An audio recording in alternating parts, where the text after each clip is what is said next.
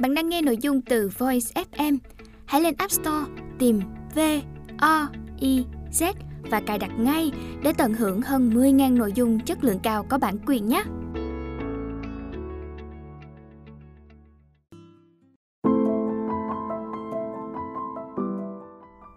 Bạn đang nghe sách nói tại Voice, tác phẩm Nhà thờ Đức Bà Paris, tác giả Victor Hugo, người dịch Nhị Ca, và xuất bản Văn học. Lời giới thiệu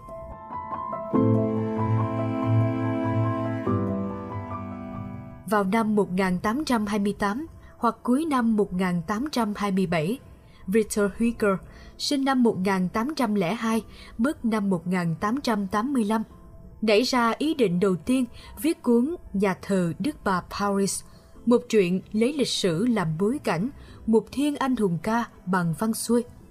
Thời gian này, Hugo đang quan tâm đến thời Trung Cổ mà loại truyện lịch sử cũng lại đang thịnh hành. Thành trào lưu rất được ưa chuộng. Hugo rất khâm phục Walter Scott, nhà văn người Anh mở đường cho loại truyện này. Bằng các tiểu thuyết như Vrabroy, nhất là Ivan Hur. Ông học tập và muốn bổ sung thêm, đúng ra đối lập lãng mạn với hiện thực, bằng tình cảm và chất thơ. Năm 1823, Hugo viết về Walter Scott. Sau cuốn tiểu thuyết mỹ lệ nhưng tẻ nhạt đó của ông, còn có một cuốn tiểu thuyết khác cần được sáng tạo. Theo chúng ta, nó còn đẹp đẽ và hoàn chỉnh hơn.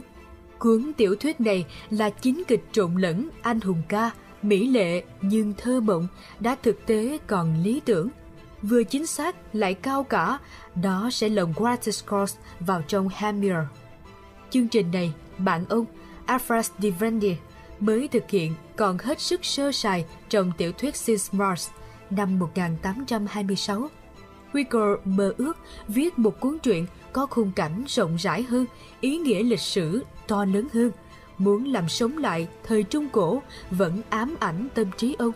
Trong đó có Louis 11 và hàng loạt nhân vật mang màu sắc chính kịch. Ám ảnh sáng tạo này chắc được cụ thể hóa trong các lần ông viếng thăm nhà thờ Đức Bà Paris. Cùng lúc với những nghiên cứu về kiến trúc và điêu khắc kỳ lạ của ngôi nhà thờ lớn, Hugo đã hình dung ra toàn cảnh đô thành Paris cổ xưa của thế kỷ 15 và còn sưu tầm tư liệu khá công phu, tỉ mỉ ở hàng loạt tác phẩm chuyên môn. Tới giữa năm 1828, tác phẩm đã thành hình khá rõ trong tâm trí để tác giả có thể bắt tay vào viết dàn truyện. Nhưng mãi đến ngày 1 tháng 9 năm 1830, ông mới thực sự bắt tay vào viết và cuốn truyện ra mắt bạn đọc ngày 13 tháng 2 năm 1831. Lần xuất bản đầu tiên không có ba chương, nhà thờ Đức Bà Paris dưới tầm chim bay, cái này giết cái kia, mà có lẽ tác giả giữ lại để khỏi quá số trang quy định trong bản giao kèo với nhà xuất bản Garcelin. Phải đến lần xuất bản thứ 8 năm 1832 của nhà xuất bản Equens Grandeur, ba chương đó mới in thêm. Cuốn sách lập tức được hoan nghênh đồng nhiệt trong mọi tầng lớp độc giả. Eugenie Schuller, tác giả Bí mật thành Paris, viết cho Hugo. Ngoài chất thơ cùng tất cả sự phong phú của tư tưởng và tính kịch, tôi xin nói thêm, cuốn truyện của ông còn có gì đó làm tôi vô cùng xúc động. Có thể nói, Quasimodo tiêu biểu cho vẻ đẹp tâm hồn và sự tận tụy. Farrell tiêu biểu cho sự uyên bác, tri thức khoa học, khả năng trí tuệ, còn Chateaubriand tiêu biểu cho vẻ đẹp thân thể. Nếu như vậy, ông đã có ý định tuyệt diệu để ba nhân vật điển hình đó cùng một thực chất như chúng ta đối mặt với một cô gái ngây thơ gần như mang dại giữa nền văn minh trao cho cô ta quyền được lựa chọn và để cô ta lựa chọn một cách hết sức đàn bà. Nhà sử học Julius Martelet nhận xét vào năm 1833 cạnh ngôi nhà thờ lớn cổ kính, Victor Hugo xây dựng một tòa nhà lớn bằng thi ca, cũng vững chắc như đền móng, cũng cất cao như dãy tháp của tòa nhà thờ nọ. Năm 1835, Giuffre Gaultier, một đệ tử cuồng nhiệt của chủ nghĩa lãng mạn, sau này trở thành một tên tuổi của dòng Thí Sơn, nói về nhà thờ Đức Bà Paris. Cuốn tiểu thuyết này là một thiên anh hùng ca Idars thực sự. Ngay từ bây giờ, đó đã trở thành một tác phẩm kinh điển. Nếu Fascos Gigort, Andofred Avras Divani, Avras Demoslus. trong thâm tâm thấy đề tài cuốn truyện còn phù phiếm, hứng thú thẩm mỹ thô thiển, nhân vật dị dạng bất thường – thì ngược lại, từ Hornas Divarsat, Julius Julas Maitelat đến Gavras Dinover, cả Alphonse de nữa, đều kinh ngạc và khâm phục chất tưởng tượng phong phú trong tác phẩm. Có điều, chắc chắn Lúc đó cuốn nhà thờ Đức Bà Paris mang vinh quang tới cho tác giả còn hơn tất cả các tập thơ đã có của ông. Cuốn truyện trước hết phục hồi thật kỳ diệu đô thành Paris cổ vào cuối thế kỷ 15, một phục hồi dựa trên các tài liệu sinh động và lúc đó được xem là chính xác. Mặc dù đây đó còn có các chi tiết mà khảo cổ học hiện nay coi như sai lầm, nhưng trên hết nó dựa vào óc tưởng tượng mâu nhiệm, phóng khoáng của tác giả, tạo xung động hoài cổ cho cả một thế hệ. Tòa nhà thờ lớn đứng sừng sững giữa tác phẩm như một người khổng lồ bằng đá, hòa trộn linh hồn ít nhiều huyền bí với linh hồn các nhân vật khác. Trong tiểu thuyết cũng như trên sân khấu, Huyger ưa miêu tả cái cao cả cạnh cái tầm thường. Ở đây, ông đưa ra cốt truyện đầy phiêu lưu kịch tính với diễn biến thăng trầm lúc bi thảm khi hài hước. Và thêm lần nữa, ông lại vận dụng đến cái được dùng làm động lực để thúc đẩy mọi hành vi cái định mệnh tàn nhẫn bây giờ ta gọi ngẫu nhiên mà tính tất yếu nhất phải thể hiện qua nó nhưng con người khi còn mê muội chưa nắm vững quy luật khách quan của vận động xã hội thiên nhiên chỉ thấy nó sặc mùi vị thần bí không sao tránh khỏi tai ương nghiệp chướng ở cuốn truyện u ám màu trung cổ này các nhân vật dày xéo đè bẹp nghiền nát nhau vì một lực lượng tối thượng vô hình và tàn bạo đó là hình ảnh thê thảm của tấm mạng nhện giăng ra bảy con sùi đang hút đầu tuyệt vọng vào cánh cửa kính để hồng bay ra khoảng trời tự do. Trong thiên nhiên cũng như trong xã hội, thực ra chỉ có điều chưa biết, chứ không có điều không thể biết. Con người sẽ làm chủ mình mỗi ngày một đầy đủ hơn bằng kinh nghiệm tích lũy qua các thế hệ bằng khoa học đẩy lùi mê tín ở đây, hai chữ định mệnh còn đang bao phủ bóng tối âm u quanh cốt truyện. Tuy thể hiện bằng sắc màu chói chang, mãi sau này khi tác giả từng trải hơn đã nếm đủ mùi vị đắng cay của thảm cảnh xã hội, của mất mát người thân và lưu đầy xa quê đằng đẵng hai chục năm trời. Cho nên, ông càng tha thiết hơn, yêu mến và cầu mong hạnh phúc cho con người. Sau này, trong những người khốn khổ, Huiker đã chiếu rọi lên bao đau đớn nhục nhằn của kiếp người, không phải bóng tối u ám của định mệnh, mà tia sáng chói lọi của hy vọng và tình thương. Nhà thờ Đức Bà Paris quả thực là kiệt tác của loại tiểu thuyết lịch sử thời kỳ lãng mạn chủ nghĩa. Lúc đang viết, Hugo nhận định về cuốn truyện như sau. Đây, bức tranh về Paris vào thế kỷ 15 và về thế kỷ 15 đối với Paris, vua Louis XI sẽ có mặt trong một chương. Chính ông ta quyết định phần kết thúc. Cuốn sách không hề có tham vọng lịch sử mà có lẽ chỉ miêu tả bằng ít nhiều kiến thức khoa học và lương tâm, nhưng duy nhất chỉ bằng các nét đại cương và sơ lược tình hình của các phong tục, tín ngưỡng, luật pháp, nghệ thuật. Tóm lại, nền văn minh thế kỷ 15 Thực ra, đó chẳng phải điều quan trọng trong cuốn sách.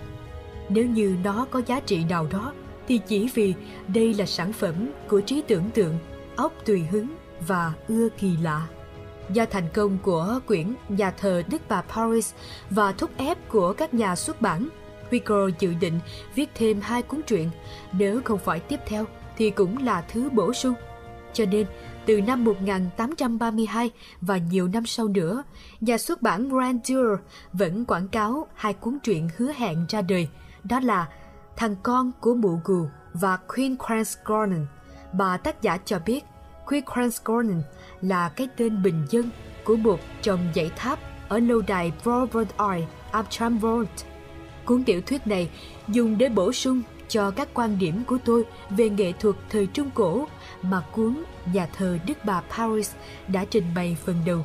Nhà thờ Đức Bà Paris, đó là tòa nhà thờ lớn Quickrass Garden, đó sẽ là tòa tháp vọng lâu. Trong nhà thờ Đức Bà Paris, tôi đã tập trung miêu tả thời Trung Cổ của giáo quyền. Trong Quickrass Garden, tôi sẽ đặc biệt miêu tả Trung Cổ phong kiến.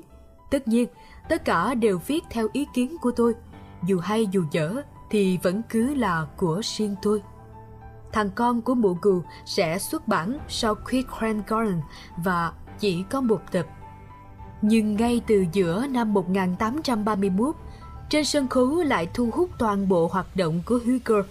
Ông mãi mê viết và cho công diễn lần lượt các vở kịch Marion de Lorman, Lissois Amus và Vua Vui Chơi, Lucia Borgia, Martin Tudor Angelor, vân vân. Cho nên hai cuốn truyện dự định về thời Trung Cổ đó đã không hề được viết.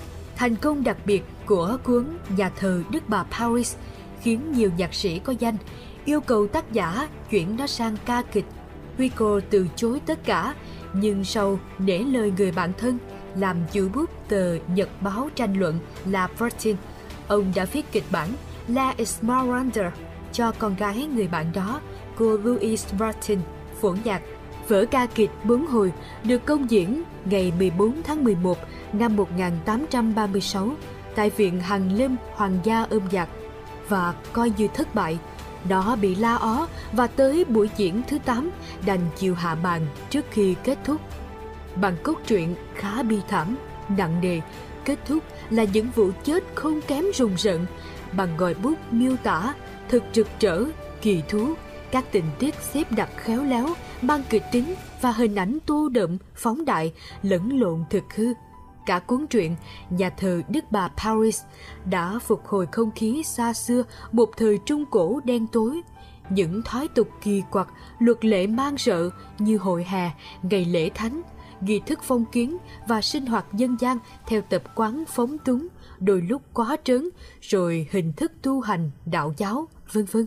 Mọi cái đó làm nền cho cốt truyện đã cung cấp kiến thức trí tuệ lại gây sung cảm tâm hồn.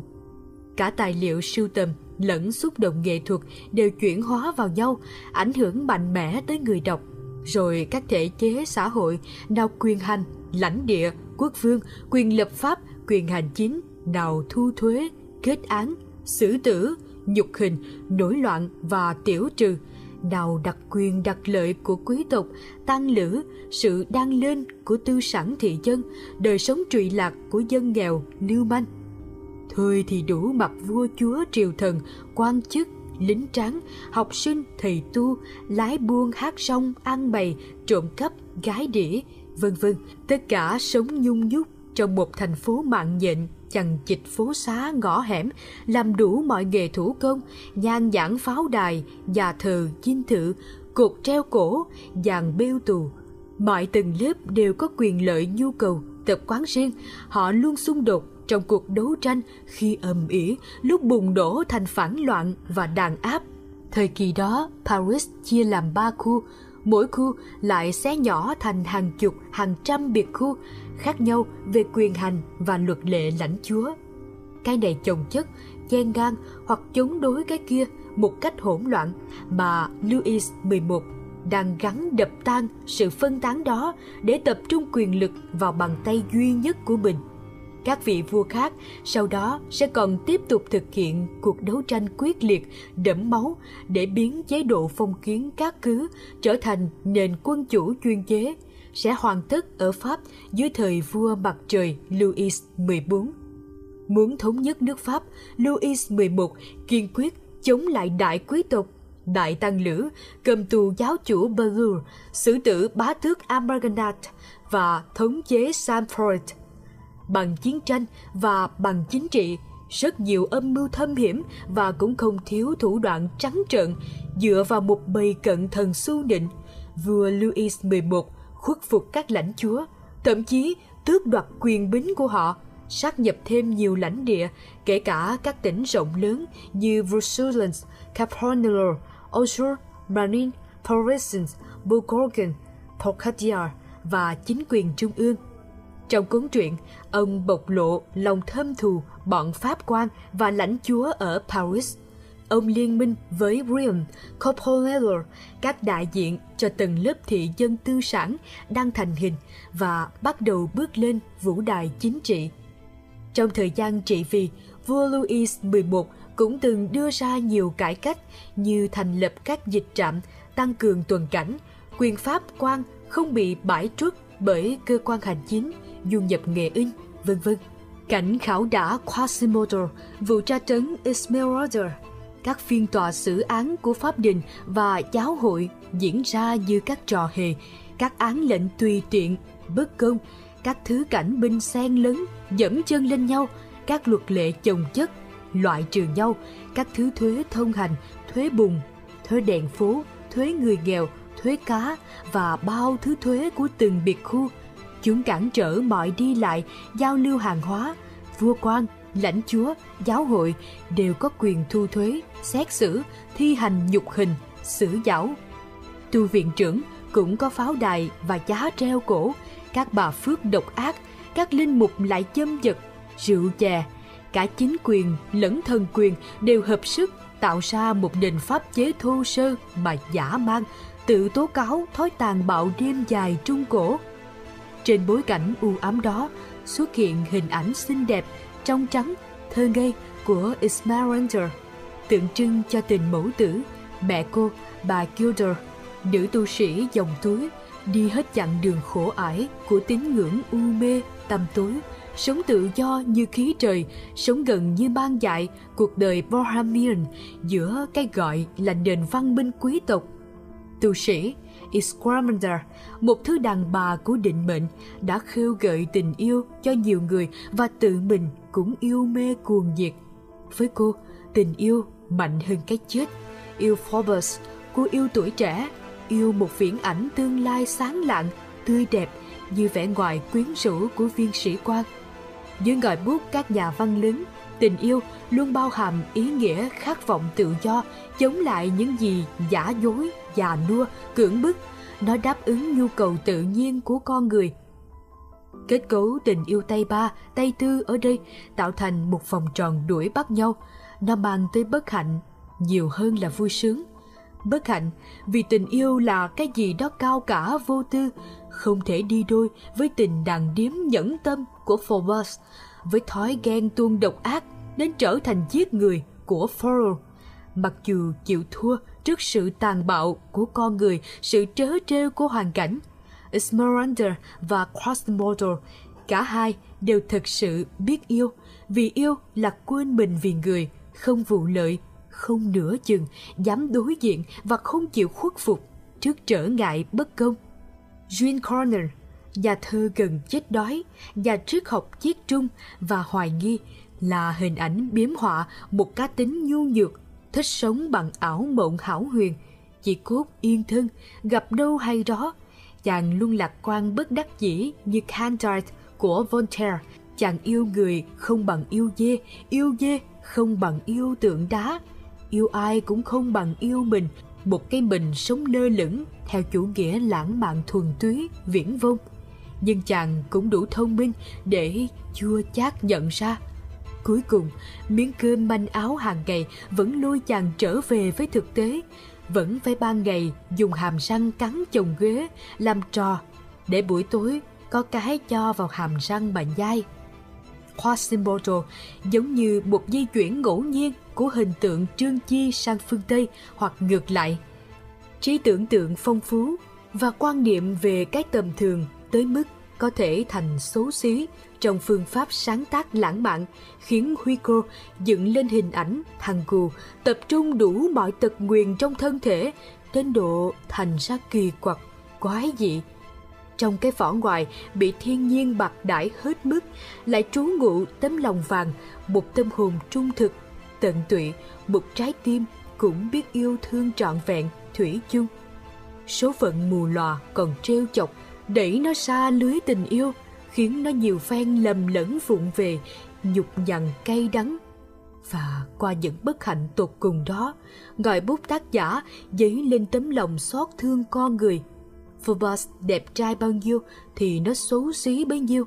Pharaoh thông minh uyên bác, nó đần độn ngu dốt, cả về tinh thần lẫn vật chất, nó đều thua kém rất xa một người bình thường. Nhưng cuối cùng, đó vẫn là con người nguyên khối, có tâm hồn, biết yêu, biết ghét, biết thiện ác và cũng biết phân xử như mọi người. Thâu tóm trong tay rất nhiều tri thức đương thời, Pharaoh quả là một trí tuệ phi thường. Tuổi trẻ ông qua đi trong say mê học tập, nghiên cứu, tin tưởng, rồi thất vọng đau khổ rồi sướng vui trên suốt dọc đường chiếm lĩnh các bộ môn khoa học. Dù không tự giác, trong chừng mực nào đó, chính vị phó chủ giáo này đã dày công nghiên cứu các giáo lý, lại tự hủy hoại, gặm mòn lòng tin vào Chúa, vào lực lượng thần thánh, bằng chính kiến thức khách quan của các bộ môn khoa học. Mặt khác, quen cô đơn từ nhỏ, thiếu thốn tình thương gia đình, bản thân lại là thầy tu chuyên sống ép sát, trái với tiền tính, Frollo trở thành con người khô khan, lạnh lùng mà vị trí và uy quyền trong giáo hội còn khoác thêm cho ông chiếc mặt nạ đạo đức giả. Thật nguy hiểm vô cùng. Một đầu óc thông minh lại thiếu lòng nhân hậu. Đó rất dễ trở thành vị kỷ và dẫn tới thủ đoạn độc ác tinh vi. Người cha linh hồn trở thành nạn nhân của chính mình, một tội nhân tha hồ cho cháu lý bẻ cong con người ông. Bản năng tự nhiên vẫn mạnh mẽ trỗi dậy. Thân xác ông bị ẩn ức, dồn nén liền nổi loạn, chống lại các tính điều khổ hạnh. Là một tính cách mãnh liệt, sự giằng xé trong nội tâm giữa thiện và ác, giữa thượng giới và trần thế, giữa giả nhân giả nghĩa và chân thực yêu thương, đã tàn phá con người, bao trùm bóng tối lên ông và biến vị thầy tu trở thành một con quỷ dữ. Ở một con người nham hiểm như vậy, yêu thương chỉ trở thành hàng thù. Không được ăn, phải đạp đổ, tính vị kỷ dẫn tới hủy diệt những gì mà y yêu quý nhất. Y yêu Esmeralda, nhưng cái y yêu hơn cả vẫn là tính tự ái bị chà đạp, cái dục vọng không được thỏa mãn của chính mình. Quen chi phối người khác, Freud tự thân cũng không có tự do quen gieo sắc bóng tối tự thân cũng đắm chìm trong khổ ải. Sự xung đột bi thảm giữa lý trí và bản năng ở một con người tu hành xảo quyệt không dẫn đến giải phóng bản ngã cá nhân không mang ý nghĩa nhân đạo mà chỉ đưa đến tội ác đến hủy diệt.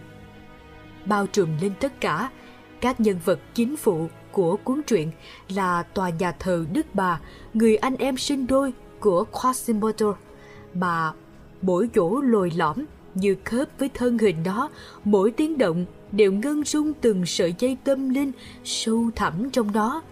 Khuôn mặt bằng đá cùng trăm ngàn điêu khắc dị kỳ dựng lên sừng sững uy nghiêm, trầm mặc như được chiếu rọi bằng ánh đuốc tranh tối tranh sáng trong bức họa tuần đêm của Rembrandt như thấm được tâm linh khắc khoải trong các vở kịch Shakespeare như âm vang của tiếng chuông sớm kinh chiều tung bay khắp không gian thành dàn đồng ca của Handel. Châu tuần chung quanh tòa nhà thờ lớn là tòa Pháp Đình, quảng trường River, cung điện thần kỳ là toàn bộ Paris dưới tầm chim bay với tường thành, cổng ô, phố xá, cầu cống, tu viện, trường học, nhà thương, trại hủi, giảo đài, tòa án, công viên, lâu đài, chợ búa, hàng quán, vân vân. Tất cả công trình gỗ đá này dưới ngòi bút tràn đầy sinh khí sáng tạo bằng nhãn quan thấu thị liền hiển hiện như linh hồn sống. Phương pháp lãng mạn trong sáng tác văn học vốn ưa dựng cốt truyện ly kỳ, tính cách xuất chúng, hoàn cảnh đặc biệt. Trong đó, mỗi nhân vật thường đại diện cho một phẩm chất cố định, tượng trưng cho một đặc tính vĩnh cửu như thiện và ác, đẹp và xấu. Còn thế giới nội tâm tách khỏi cuộc đời bên ngoài, hành động không đếm xỉa tới môi trường, tất cả dựa trên một đầu óc tưởng tượng phóng khoáng, một thích thú ngẫu hứng, một khát vọng huyền ảo. nên rất ít chú ý quan sát đối chiếu với thực tế. Ở đây cũng vậy. Hegel đắp xương thịt, thổi tinh thần cho các ảo ảnh vĩ đại trong tâm linh, trí tuệ của ông, biến các biểu hiện tượng trưng khô cứng thành nhân vật và tình tiết sinh động, đem quan điểm hết sức riêng tư và đôi khi rất cần xem xét lại để nhận định, đánh giá và miêu tả các thực tế lịch sử. Tuy nhiên, chủ quan không đồng nghĩa với tùy tiện. Cái ảo của tưởng tượng vẫn cần dựa trên cái thực của tài liệu. Lời tựa kịch Cromwell là cương lĩnh của trường phái lãng mạn chứ không phải trường phái hiện thực, nhưng nó lại chủ trương thơ ca thời đại phải miêu tả chân thực cuộc sống. Hơn nữa, hầu hết tác phẩm của Hugo đều tích cực thúc đẩy tiến trình xã hội. Tác giả từng bỏ nhiều công phu sưu tầm, nghiên cứu tài liệu lịch sử, gọi bút lãng mạn không phủ nhận cuốn sổ tay của xã hội học, ý nghĩa kịch tính của kết cấu truyện, đi đôi với chi tiết xác thực. Những tư liệu và suy nghĩ ngoại đề về kiến trúc, tư pháp, tôn giáo, chế độ hành chính – phong tục tập quán, trình độ các bộ môn khoa học đương thời. Chúng đã cung cấp kiến thức đáng quý cho bạn đọc, gợi rộng các liên tưởng để tiếp tục nghiên cứu thêm. Bằng nhiệt tình nhà thơ, nghiêm túc của nhà trí thức, lòng yêu mến nồng nàn mọi của cải vật chất và tinh thần của đất nước. Tác giả nhà thờ Đức Bà Paris lần nữa khẳng định tinh thần dân tộc và dân chủ trong sự nghiệp nghệ thuật của ông. Dù sao, trước hết, Hugo vẫn là nhà văn, nhà thơ, chứ không phải là nhà khoa học. Mặc dù các tiểu thuyết lịch sử rất khác nhau của Walter Scott, hiện thực và Victor Hugo lãng mạn vẫn ảnh hưởng đến cả một thế hệ của nhà sử học như Jules Marcellet, Augustin Thierry ở Pháp. Hugo vẫn là nhà sáng tạo nghệ thuật phát huy vô cùng mạnh mẽ trí tưởng tượng, óc hư cấu, nên không thể xem cuốn truyện như một tài liệu lịch sử thực sự khoa học. Không nên coi thời Trung Cổ do Hugo gợi ra trong truyện là thực tế lịch sử chính xác, nguyên vẹn. Nhiều lắm nó cũng chỉ mới phản ánh rất đại khái đơn sơ một giai đoạn ngắn của thời Trung Cổ cuối thế kỷ 15. Thực ra, Thời Trung Cổ là một thời kỳ lịch sử kéo dài năm thế kỷ, với không biết bao nhiêu là hiện tượng phức tạp, hết sức mâu thuẫn, gồm vô vàng sự kiện không chút giản lược, có đầy đủ hưng vong, thịnh suy, tiến bộ và phản động, hạnh phúc và khổ đau. Khi ra đời, nhà thờ Đức Bà Paris từng gieo sắc ngộ nhận về lịch sử bằng hình ảnh cái đêm dài trung cổ được miêu tả qua một cốt truyện u ám rùng rợn. Cái thực thô sơ của tài liệu được ngọn lửa hư tưởng nung chảy rồi chuyển hóa thành hình ảnh nghệ thuật đầy hứng thú tình cảm, có sức quyến rũ mê hoặc. Giọng văn cuốn truyện đẹp theo phong cách Gothic trong kiến trúc đã uy nghiêm còn thanh thoát vừa trần tục lại thơ mộng hình ảnh không dừng lại ở mức thể hiện đơn thuần, vật thể mà luôn đẩy tới ý nghĩa tượng trưng. Nhạy cảm, ông giao hòa và cảm thông cùng mọi sự vật, nhìn tiếng chuông thành cột âm thanh, thành đàn chim bay lượn. Đó là thứ bút pháp tạo hình, câu chữ vững chắc, nổi khối như điều khắc không gian, còn giữ được mức độ trong ẩn dụ và hình tượng, không quá phóng đại như sau này – cũng là bút pháp của triết gia đạt tới ý nghĩa khái quát. Còn mắt linh quan, đôi tai tinh tế, ông diễn đạt tư tưởng, tình cảm bằng trí tưởng tượng, ảo giác, kết hợp màu sắc dân tộc, lịch sử cùng lo toan thời đại, nhân sinh với óc thông minh, tính sôi nổi của người Pháp. Cũng không hiếm trong ông một lối nói cay chua kiểu Voltaire, một nụ cười chế giễu thừa hưởng từ Rabelais, là bi và hài cao cả và tầm thường, quái dị và mỹ miều, đúng theo lời tựa kịch Caldwell. Trung thành với chủ nghĩa lãng mạn, nhân vật trong truyện ít nhiều đều mang các nét đặc biệt xuất chúng, đều tiêu biểu cho một phẩm chất vĩnh cửu. Mặc dù đầm thấm cuồng nhiệt, thế giới nội tâm của họ thường đơn giản, tự thân, không bị quy định bởi thăng trầm của hoàn cảnh cụ thể, đối lập với môi trường bên ngoài thành một lĩnh vực riêng duy nhất. Chỉ riêng Furrow được miêu tả tương đối phong phú hơn và ở chương Cơn sốt, tác giả phân tích tâm lý nhân vật khá tinh, khai thác tiềm thức và vô thức để nhân vật phân thân tự bộc lộ nhiều bộ mặt trái ngược trong một con người, tựa như một lời hưởng ứng bút pháp nội tâm của Stanhar Dostoevsky. Viết về lịch sử, nhưng huy cô không đóng khung trong dĩ vãng, không quay lưng trước thực tế, vô trách nhiệm với đương thời. Ông tố cáo các tệ hại lạc hậu, mang sợ để khẳng định văn minh, nhân đạo và hăng hái đòi hỏi cải cách xã hội. Cái chết oan uổng của cô gái trong trắng Esmeralda cũng như hình ảnh ghê rợn của giáo đài Montfaucon chỉ tiếp tục các chứng cớ để yêu sách bãi bỏ tội tử hình được đề cập tới trong ngày cuối cùng của kẻ tử tù và Claude Gross. Tuy không phân tích mâu thuẫn xã hội, đối kháng giai cấp, mà chỉ dựa vào sự tiến hóa trừu tượng, kỳ diệu của nhân loại từ ác đến thiện, từ giả đến thật, từ dục vọng, thú tính đến lương tri nhân bản, Hegel vẫn luôn đứng về phía cái đẹp, cái tốt, tiến bộ. Nhắc tới Hegel, trước hết ta nhớ ông là một nhà thơ, thơ trong thơ và thơ trong kịch. Nhưng riêng phần văn xuôi trong kịch và nhất là trong tiểu thuyết cũng thừa đủ làm nên tên tuổi vĩ đại cho bất cứ nhà văn nào khác, không phải nhà thơ. Thời đại cắt nghĩa con người, con người cắt nghĩa tác phẩm. Trong văn, trong kịch, trong thơ, nghệ thuật của Victor Hugo đã cải biến, mở đường và phát triển cùng với gần hết cái thế kỷ 19 mà ông chung sống đang đi lên ở nước Pháp. Thoạt đầu, dựa vào kinh nghiệm của người đồng thời, cuối cùng ông vượt xa họ, tham gia hết sức nồng nhiệt vào mọi niềm say mê, quan điểm, khát vọng của thời đại. Trong đó không thiếu các khắc khoải, lầm lạc, tác giả đã đau buồn, vui sướng như một con người thực sự trần thế. Bằng tác phẩm, trong đó có quyển Nhà thờ Đức bà Paris bất hữu này, ông đã đem nỗi vui buồn đó thấm sâu vào tư tưởng và tình cảm của mọi người, từ đó cống hiến vẻ vang vào sự nghiệp văn học tiến bộ của nhân loại. Tháng 6 năm 1978, nhị ca. Cách đi vài năm, dần lúc viếng thăm, hoặc nói đúng hơn, dần lúc sụp sạo nhà thờ Đức Bà, tác giả cuốn sách này tìm thấy trong xó tối một tòa tháp từ ngữ khắc tay sau đây trên tường. An Ark những chữ hoa Hy Lạp đó đen dẻm màu hoang phế và khắc khá sâu vào đá.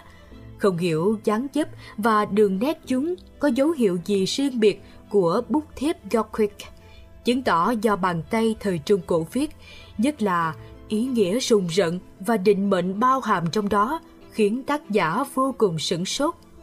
Tác giả thầm hỏi, thử đoán xem linh hồn đau khổ nào đã không chịu từ giả cõi trần trước khi vạch dấu tội lỗi và bất hạnh lên vầng trán ngôi nhà thờ cổ. Từ đó, người ta quét vôi hoặc cạo sạch tường. Tôi không còn nhớ bức tường nào và dòng chữ đã biến mất. Vì gần 200 năm nay, người ta vẫn hành động như vậy đối với những nhà thờ kỳ diệu thời Trung Cổ. Việc hủy hoại đến từ mọi phía, từ trong ra cũng như từ ngoài vào. Linh mục quét vôi, kiến trúc sư cạo sạch, rồi đến dân chúng phá hủy. Cho nên, ngoài kỷ niệm mong manh mà tác giả cuốn sách này gửi gắm ở đây, ngày đây chẳng còn tí gì về từ ngữ huyền bí khắc trong tòa tháp âm u của nhà thờ Đức Bà nữa. Chẳng còn tí gì về cái số phận xa lạ nó đã buồn rầu ghi lại một cách tóm tắt người viết từ ngữ đó trên tường đã biến khỏi giữa bao thế hệ từ nhiều thế kỷ nay, rồi đến lượt từ ngữ đó biến khỏi tường nhà thờ và cả nhà thờ nữa, có lẽ cũng sắp biến khỏi mặt đất. Cuốn sách này được viết dựa trên từ ngữ đó. Tháng 2 năm 1831 Hết phần lời giới thiệu